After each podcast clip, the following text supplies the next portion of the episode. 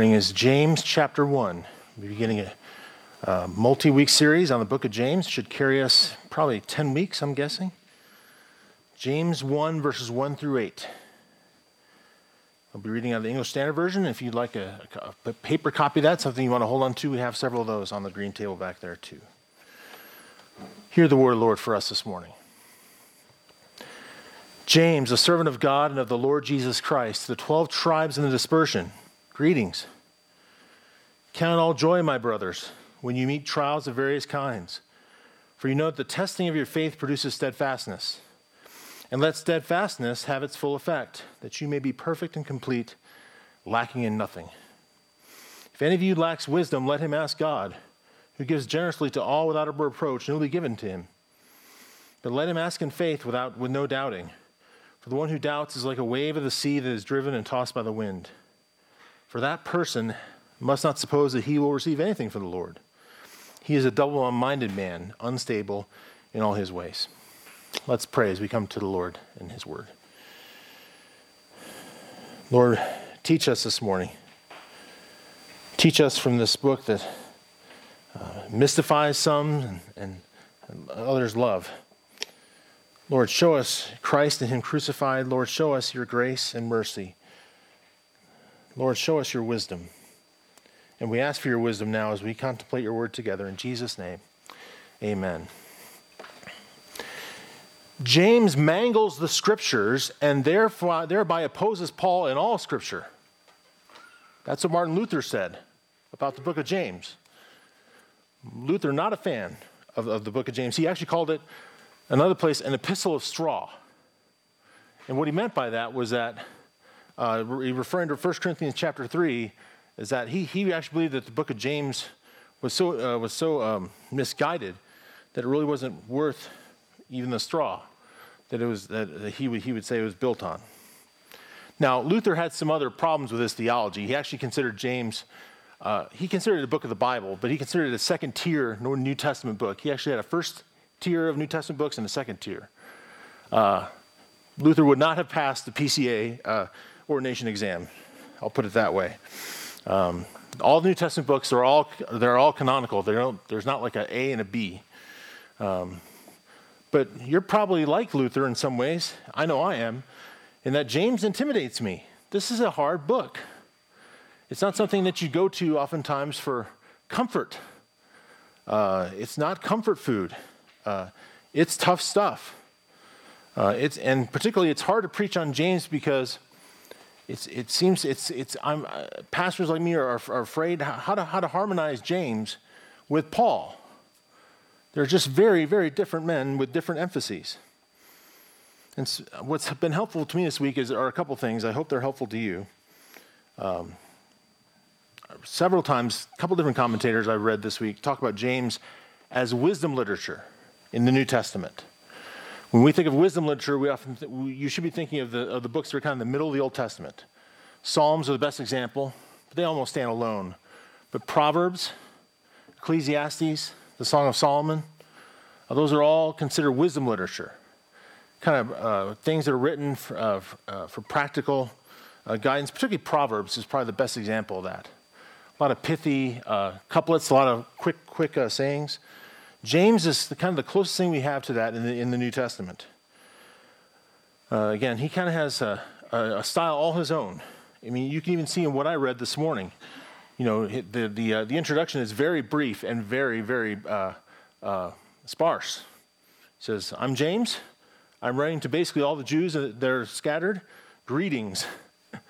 Paul would have said, to this and that and this and that. He would have gone on for several verses usually. And in fact, if you look at the very end of, of, of the book of James, uh, you will see that it just stops. It's almost like he just kind of gets tired and he just quits. At uh, chapter five, verse twenty, um, he talks about uh, uh, that uh, uh, let him know that whoever brings back a sinner from his wandering will save his soul from death and will cover a multitude of sins.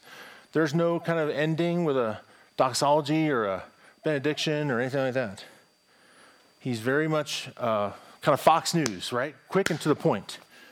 Um, and there are not many difficult concepts or words. That's the nice thing about James. There's, there's not a lot of big words you have to look up. There's certainly not a lot of hard word, not a lot of, uh, there aren't any, in fact. There are no names I have to, to kind of practice uh, before getting into the pulpit. Um, and if Paul's letters celebrate just, justification by faith alone, they almost all do.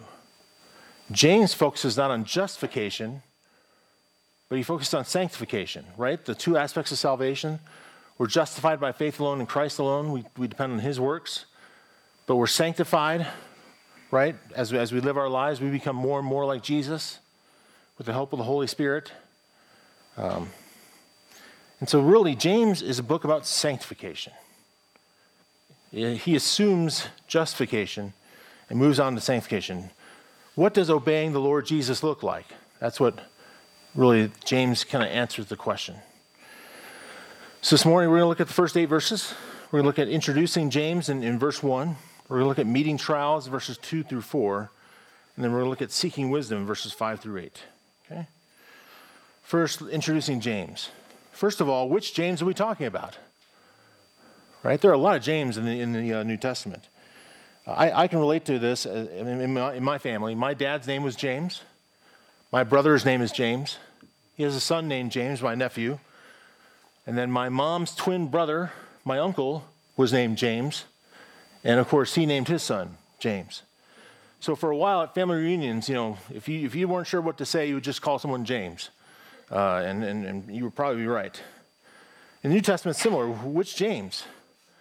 Because there's James, the son of Zebedee, right? One of the sons of thunder, right? He was martyred, though, in Acts chapter twelve by Herod Agrippa. Then there was a second disciple called James, the son of Alphaeus. We don't know a whole lot about him, except that he's not the son of Zebedee, and he's not James, the writer of this letter. James, the one that we're talking about this morning, is the half-brother of Jesus. He was Jesus' younger brother.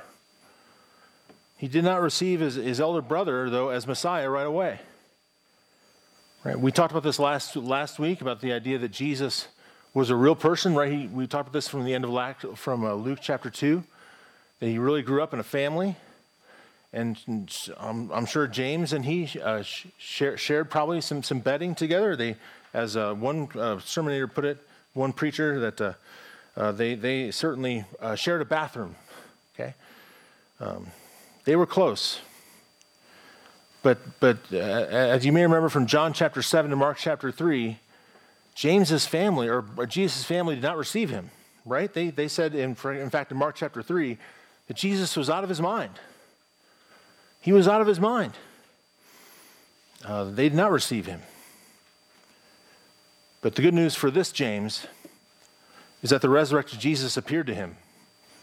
Specifically, according to Paul in First Corinthians fifteen, that great sweeping passage about the resurrection, one of the things that's talked about is that uh, Christ appeared to James specifically. And so James winds up becoming a key leader in the early church. He's spe- specifically the, the church in Jerusalem, right? Paul visits him in Acts chapter twenty-one. And it's James who spoke up at the first presbytery meeting, at least that's what I call it, the Council of Jerusalem, in Acts chapter fifteen. He's the one that suggested about how to handle the Gentiles who were coming to faith in Jesus, right? They were confused about how to handle them. Should they uh, should they be, have to do all the Jewish uh, customs? And, and James said, no, just, just these certain things. Um And so James here describes himself as a servant. You notice that it says in verse one, a servant of God and of the Lord Jesus Christ. Shows that after all, he was convinced, at least at this point, his brother was God incarnate, right? He notice of God and of the Lord Jesus Christ. He's really saying those things are equal. And he's writing, uh, writing to, to all the Jews that are scattered, scattered from Jerusalem due to persecution. Again, it's a, it's a very pithy introduction. It's not at all like Paul's writings. Um, it's a very general uh, book written to Jewish Christians of the time.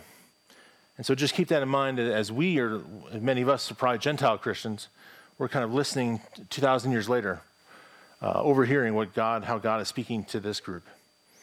So that's James in verse one. And then meeting trials in verses two through four.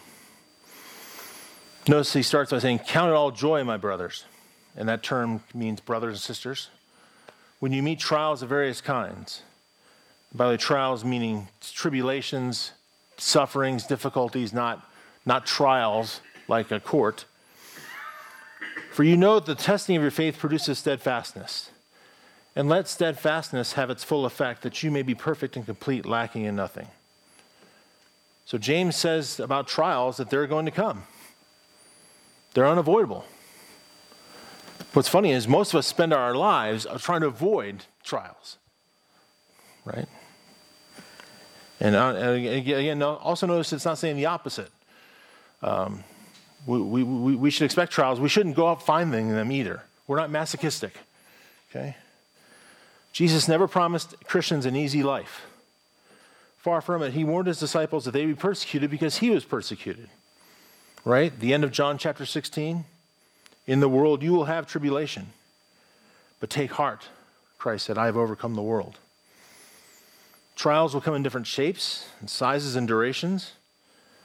I was just listing some things off the top of my head. Physical pain, debilitating illness, loss of loved ones, loneliness, financial stress. The list goes on and on. Looking for a job. Um, uh, you know, your, your, your, your, the health of your parents is failing. Uh, your children are not everything you wish they were. You wish wish that uh, wish that you. Uh, Uh, that, you, that you would see in them. Uh, your parents and grandparents aren't, aren't everything that you wish they would be either. And we're supposed to count them joy, he says. Count all joy when you meet these trials. What does he mean? I think for, for many of us, we read this and we think, we're supposed to just keep a stiff upper lip? Kind of the British way of looking at things, right? Kind of keep, keeping that stiff upper lip, pretending as if these trials aren't really happening. Um, You know, I, I, I, I've often talked about my, my hate for, for vegetables from this pulpit. I have to admit that sometimes, uh, and Carrie does a great job making them. It's not her fault. There's just, there's just, they're just they're, they're not going to be vegetables in heaven. I'm just breaking it to you now, uh, as far as I know. Sometimes when I see the vegetables on my plate, I just pretend that they're pizza. And as I eat them quickly and don't think about them too often, I just think, I just had some pizza. I think sometimes we look at trials that way. We just pretend like this isn't really happening. But that's not what he's saying. We have to meet them and see them for what they really are. Uh, trials test our faith. That's what James, that, that phrasing in verse three. Our faith is like, is like a muscle. If you want to become more muscular, if you want to become stronger, many of you probably have a New Year's resolution to be more fit this year, to, uh, to get out more often. Uh, it's already day seven of the new year. How you doing? Um, but like like exercise, our muscles must be stressed and stretched if you want them to grow or, or stay strong. Right? Some of you, I've I've talked with a few of you, who uh, who who've recently, someone here in the front row has had surgery recently, and and talked about physical therapy. And physical therapists are, are really good at knowing just how far they can push you. Uh, before you break, and they never quite get to that breaking point. I was talking with another a pastor friend of mine who also had a knee replacement recently in November, and uh, he was he was told, your physical therapists are going to push you so hard you might even cuss at them. And uh, he said, I came really close to uh, this, this first one, but didn't didn't quite produce it. But that's that's the idea, that you have to push your muscles, you have to push them, whether it's weight training, whether it's biking, whether it's running, whatever it is. No one got stronger sitting around watching the television. The same thing is with our faith. God continues to push us out of our comfort zones to see that our faith is tested. And so steadfastness is produced, right? The idea of spiritual maturity, as James says in verse four, that you may be perfect and complete, lacking in nothing. I think that's the goal. I don't think any of us can ever say, you know what, this year I think I'm perfect. I've arrived. I'm complete, lacking in nothing. Now, I think as soon as you say that, a trial is going to be coming the next day, right? Uh, probably to keep us humble. But that's the goal of spiritual maturity, to become more and more like Christ. The, the idea of sanctification, as we talked about. I think one of the commentators I, I was reading, it was actually Sam Alberry, talked about how this idea of spiritual maturity is the greatest thing we can have in the world. I wonder how many of us really believe that. Um, so that's so that's so that's what, what James says about trials in verses two, three, and four. Now, the worldly perspective, of course, that trials are to be endured and then to be avoided. But the Christian's perspective is that trials are considered opportunities to grow in faith. Right? If Romans eight twenty-eight is true, Romans eight twenty-eight, and we know that for those who love God, all things work together for good for those who are called according to his purpose, right? A, a verse you just hang your life on, right? If that's true, then God never wastes a moment of pain. He never wastes a sleepless night. He never even wastes a single tear. Our perspective needs to be, what is God teaching me through this trial? How is he stretching my faith in Jesus? And the reason why we can count it all joy is that God is involved in our lives, that God cares about us, that he loves us, and that he, he loves us enough that he saves us, but he loves us so that he doesn't, so that he doesn't leave us alone. What is God teaching me in the midst of this situation? And how is he stretching my faith in Jesus? Keep that in mind as you go through your trials. And then we're to seek wisdom, verses five through eight. James writes, if any of you lack wisdom, let him ask God, who gives generously to all without reproach, and it will be given him. But let him ask in faith with no doubting, for the one who doubts is like a wave of the sea that is driven and tossed by the wind. For that person must not suppose that he will receive anything from the Lord. He is a double-minded man, unstable in all his ways. So the good news is God does not just say, here's a trial. Let me know how it goes. I'll check back with you in a few weeks. He never allows us to be tried alone. He is there with us through his Spirit. It's not a time for us to prove to him that we can handle this trial all by ourselves. Right? I've had to learn, as my Parkinson's has gotten more and more uh, developed, I've had to learn how to ask for more and more help.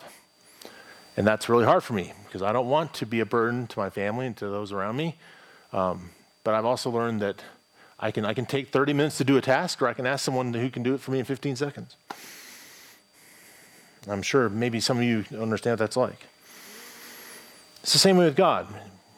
When trial comes, he, he sends that trial almost as if he's asking us, to, he wants us to ask him for help. And so James follows up his count all joy with, if any of you lack wisdom, ask God. And by the way, what is wisdom anyway? It's not knowledge, right? I think almost all of us know one or two people, if not more, who kind of have the um, absent-minded professor syndrome, right? Someone that is really good in their field and knows everything but can hardly tie their shoes, right? You know what I'm saying. So that's not wisdom. In fact, I would say wisdom is almost gained more by, by just living life. Uh, the older the older you are, the more often the, the wiser you are. Wisdom can be defined as skillful living. Or if you like a longer version of that, practical application of truth in everyday living. It is dirt under the fingernails kind of stuff. It's knowing how to change a tire. Right, it's it's, it's it's it's it's it's how to handle certain situations with tact and grace. Wisdom is is stuff that we can we can really sink our teeth into. And so that's what, and the wisdom here is the wisdom to be able to see trials as part of our Christian living. So James talks to us and says, if you lack wisdom, let him ask it. Let let, let let us ask God. And then he reminds us of God's character. Notice it says he is generous. He gives generously. He's not tight-fisted. God is not going to say, I'm going to give you just a little dash of wisdom. See if you can handle it. If you get a dash, and I'll give you a, maybe I'll give you a, a little teaspoon after that. No, he gives wisdom, it says, to all. He's generous. And he doesn't just give it to, to just to the elite believers, as if there were some sort of, of, of some sort of a group Uh, of Christians that, that deserve wisdom and some that don't. He gives it to anyone who asks. Notice he also gives it without reproach. I mean, he doesn't judge us or find fault with us as he answers our plea for wisdom. Boy, as a parent, that really stings me. I can tell you how many times I have told my sons, well, I'm going to help you, but you know what, next time, you really just, you, you really need to be careful about doing that.